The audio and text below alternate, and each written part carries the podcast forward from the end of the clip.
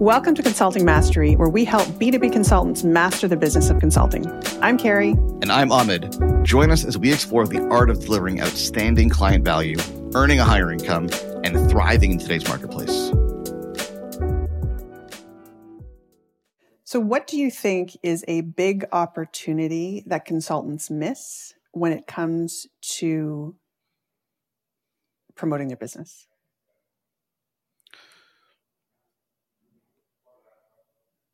The hardest thing about selling consulting professional services is that it's intangible. And selling something so intangible as advice or expertise or a service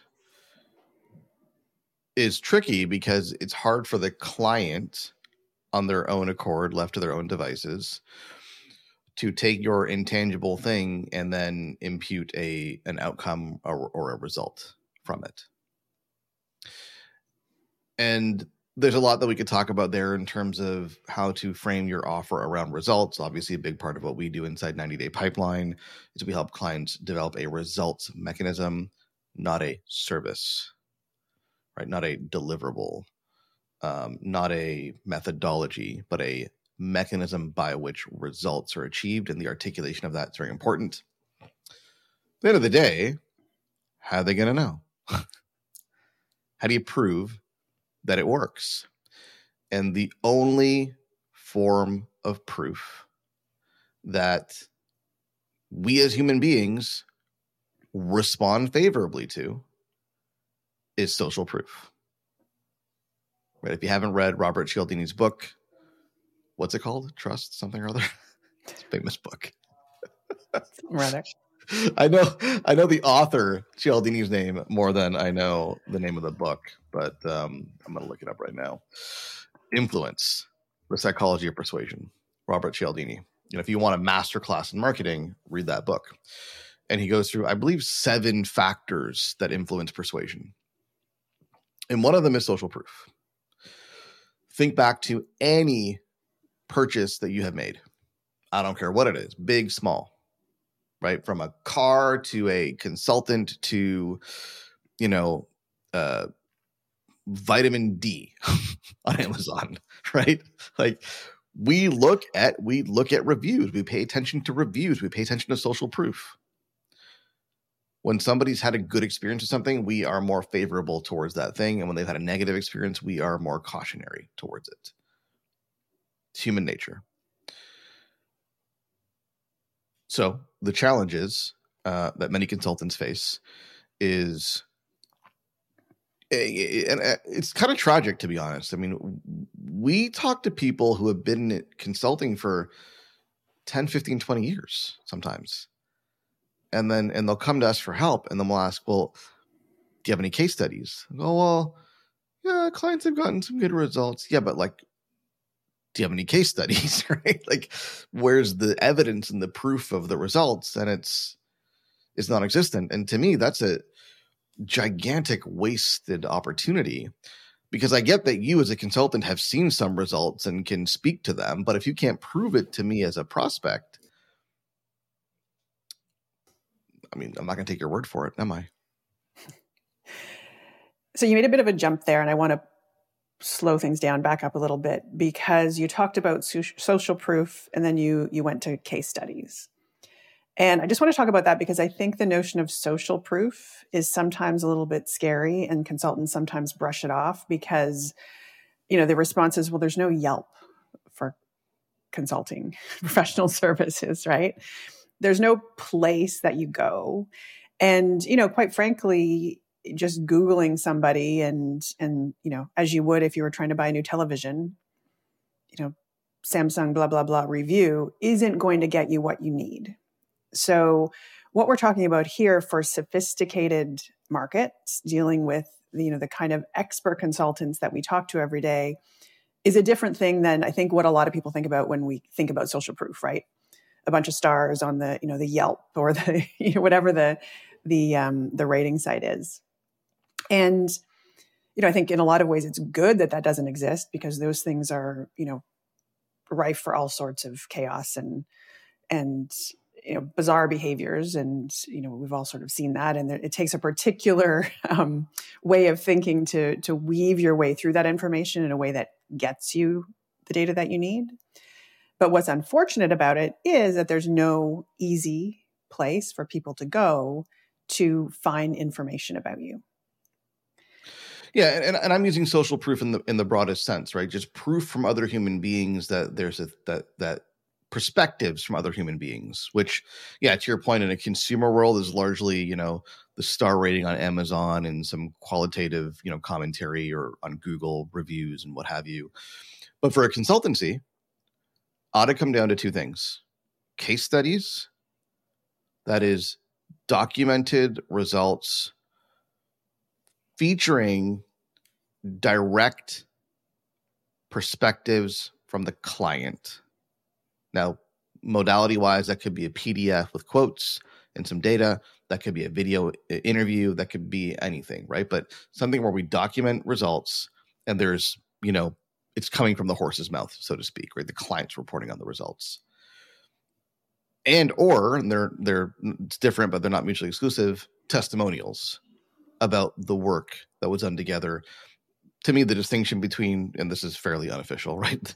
The distinction between a testimonial and a case study is a testimonial may or may not include hard results and outcomes. It may be about the experience and um, how we enjoyed working together and what we got out of it that was more intangible etc um, we could debate that distinction. But yeah certainly that's what's going to be key for a consultant is documented case studies and testimonials where the client who's been impacted by the work can speak to the effects and the results and the outcomes and the experience of working with you. Way too many consultants are relying on their prospective clients to just believe them. And, it, and some of them are listening right now and thinking, well, why don't they believe me? it, don't feel bad. It's not like they think you're a liar it's just that the market is very skeptical. And, and I find that this is particularly uh, a challenge for people who, you know, we, we deal with this all the time, Carrie, who are coming from a uh, a heavy referral, word of mouth driven business model, right? They've only worked with people that know, like, and trust them. And so if I've had direct experience with you, or I've been introduced to you by somebody who I know, like, and trust, yeah, then I'm probably going to give you the benefit of the doubt, right? There's there's some social capital there being exchanged, right? There is some social proof. The social proof is either I've worked with you or somebody who I know, like, and trust has essentially validated or vouched for you. Well, I think that's absolutely. That. You have to provide it.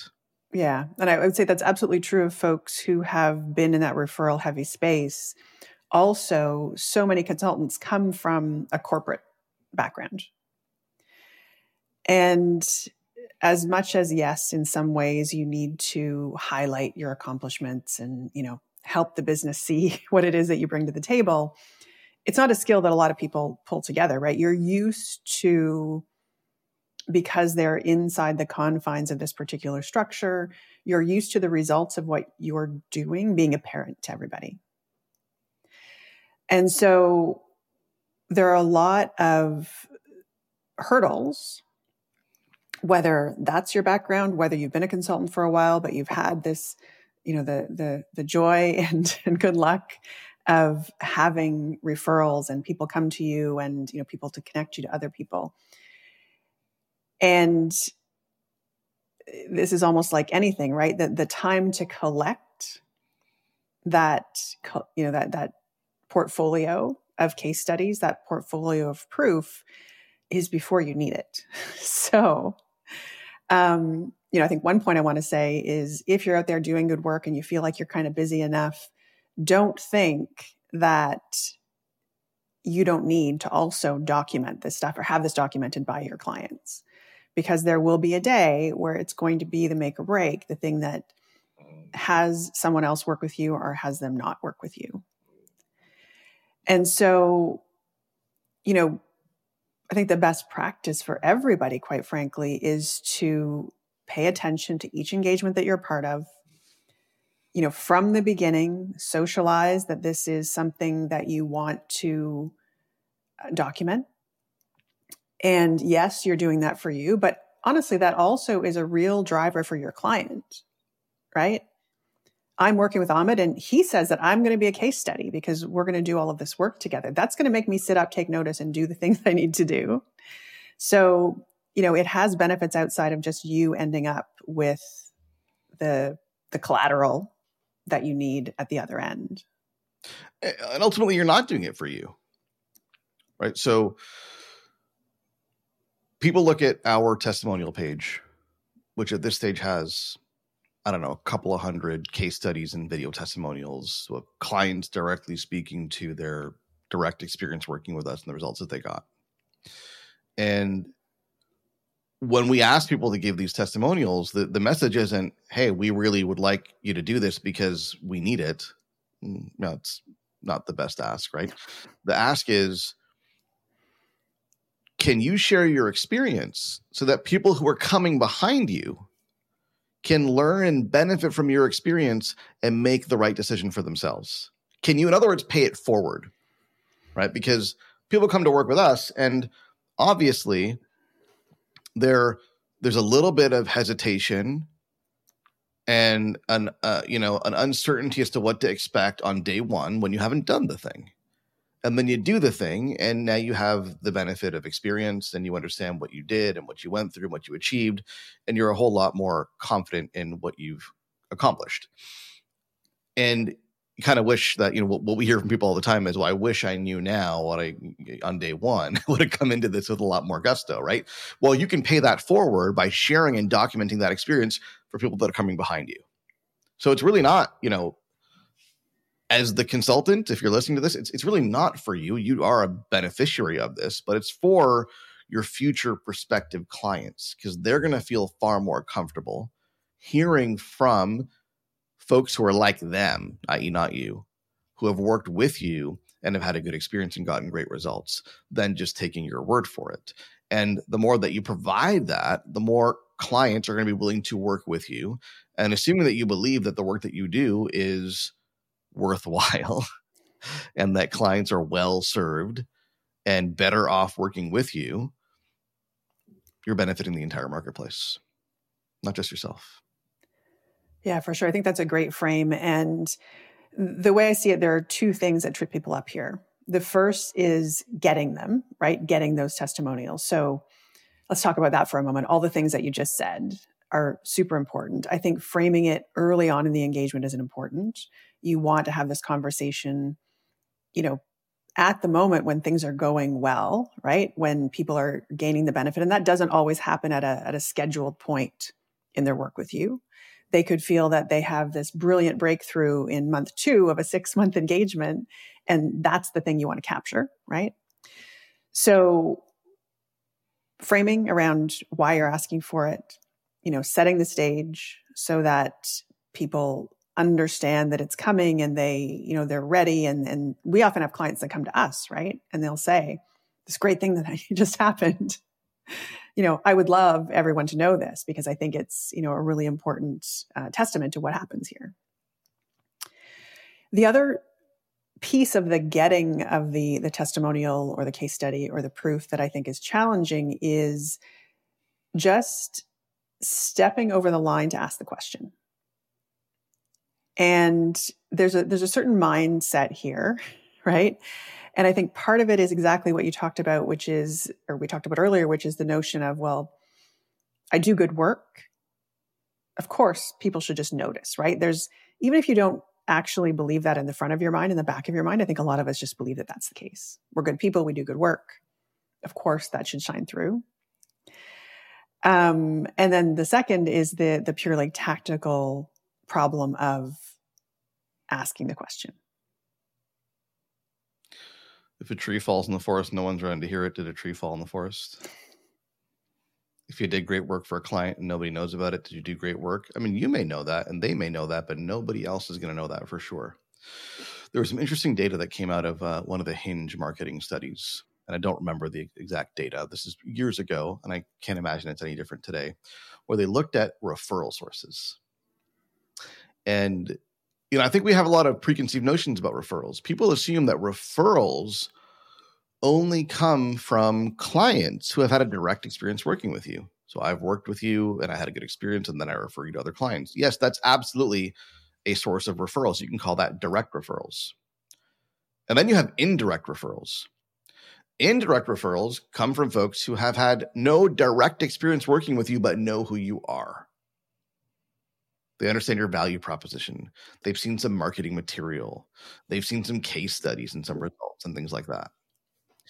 And what the folks at Hinge found was that I, I hope I'm not misquoting the study, but a significant number of referrals for the average professional services firm were coming from these indirect sources. And I think it was actually greater than the direct sources. So, you know, to a certain extent, it's true. If you do good work, people will find out. But you're going to do yourself a favor in amplifying that message by making it easier for people to find out. If you're just relying on that one client you did good work with to tell all of their friends, how many of them are relevant to begin with, right? Then that's fairly limited. But if you're packaging up that experience and telling the story to the market, more people are going to find out.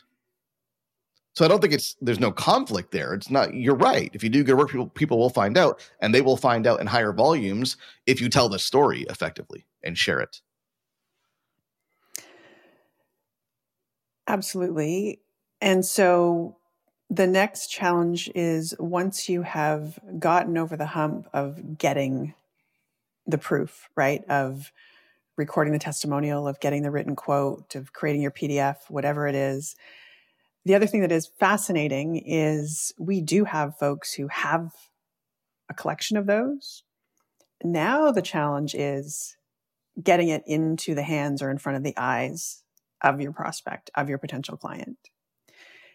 And when when I talk to consultants who are struggling with this, there's this feeling that it's I don't know, there's this this hesitancy to be showy, right? Or salesy or pushy. And I think that's really interesting, especially in the context of, of what we're talking about, right? Which is providing them with the proof they need to make the decision that you know is going to support them, right? Is going to support their business, is going to solve the problem that's keeping them awake all night, every night. But there is still, I think, something there that's worth calling out because if you're feeling it, you got to look at it. The concern around actually having the conversations about your case studies, about, you know, providing that PDF, about in whatever way you're going to do it, showing the folks that you're talking to this really important social proof that you've gathered. I, I think what happens in those circumstances is if I show them these results, they're going to expect the same. Right. So it's almost like you could hide behind if you don't if you don't have case studies, you can hide behind that. And then if things don't go well this is where like your self-doubt can really run amok right? And then if things don't go well it's like well i never said they'd go well right? Like, in fairness i didn't actually show you any proof that this would work out. So surprise surprise it didn't work out you've already got a built-in excuse right if you start flaunting case studies yeah we have this problem right we have some fantastic clients that have gotten some fantastic results and we're not shy about propagating those case studies and sharing those results. Now, you know, asterisk applies, right? Like you may not get these results. These people were very smart. They executed, they did well, yada, yada, yada, right? But we're fundamentally comfortable putting those front and center and saying, here's what's possible if you do this well. And does it make us uncomfortable in that we're we're creating expectations? Yeah, absolutely. Are we to not share those and not give people a sense of what's possible? No, because that's what's best for them. And we're okay with the discomfort of just having to live up to those expectations if that's what's required for the client to level up. The alternative, no expectation of results, no real belief coming in. I mean, first of all, you're not going to charge as much for that engagement you know, I don't have hard data on this, but the consultant with 10 proven case studies versus the consultant with zero, they don't charge the same amount, all things considered, right? The case study consultant's charging a whole lot more money because the belief that comes with the case studies is worthy of a premium price point. And I want to just wrap with one thing that might also be helpful. So, if you're still struggling with this, because the thing that usually stops people from getting the case study is not good work, right? It is all of this mental mindsety stuff that we're talking about. It's the the blocks that you throw up in front of your own progress. Getting a case study from somebody, asking them to relate back to you what they got out of working with you, also reminds them of what they've accomplished, what you've accomplished together, what you have brought to the table. And if nothing else, right, you want your clients to be crystal clear about what they're walking away from their time with you having gained. And so at the very base of all this before you decide that you're going to, you know, take it out into the world and put it in front of your prospects, also know that having them have to, you know, think back a couple of months and relate where they were and explain where they are now and and really articulate how things have changed for them, that also cements for them and clarifies for them everything that's been accomplished during the time that you've been together. And, you know, that in and of itself, huge win because people forget, right? They forget the details, they forget what happened, you know, last week because things look slightly different this week that in and of itself is, in my opinion, a reason to collect, you know, an experience log review from everyone that you come across and work with. One thing I'll disagree with you on, though, is is you said that uh, the challenge is not that you're not doing good work. I don't know about that. I tough pill to swallow for some people, maybe, but the problem may be that you're not doing good work and they're not getting results. It's possible. Uh, I think you have consultants who are, for lack of a better term, you have customer centric consultants and you have self centered consultants. And I, I've just seen a lot of self centered consultants who think they're, you know, can I go on a rant? Is that okay? Are we allowed to rant on? Sure. It also sounds like a great topic for a a full conversation another day. Maybe maybe it is. Uh, I've just come across a lot of self-centered consultants who think they're God's gift to the world because they've got decades of experience in X, Y, and Z, and they're the world's foremost expert, and they've got a leading podcast or a self-published book on Kindle, right? Um, who provide advice, certainly, but the advice is very, very much one-sided, kind of ivory tower, idealistic and they're not able to meet clients where they're at and actually help the client operationalize the advice. And when the client get, can get results, they kind of just say, oh, well, they couldn't execute or they couldn't do this or they couldn't do the other. Um, and those kind of consultants, maybe smart, have expertise, intelligent, typically don't have very many case studies. And then on the flip side, you have consultants who uh, are able, and this is a skill, it's a skill. They're able to meet the client where they're at and actually help the client operationalize the advice and actualize the advice and then see it through to get results. Um, and there's a skill set that comes with that that maybe is a topic for another episode, but I think it's really important. It's not just about knowing what you're doing, it's about knowing how to help the client operationalize your advice and get results. So the real question here, I guess, is are you the kind of consultant who for whom social proof is you know easily collectible because of the work you do? And is that the kind of consultant that you want to be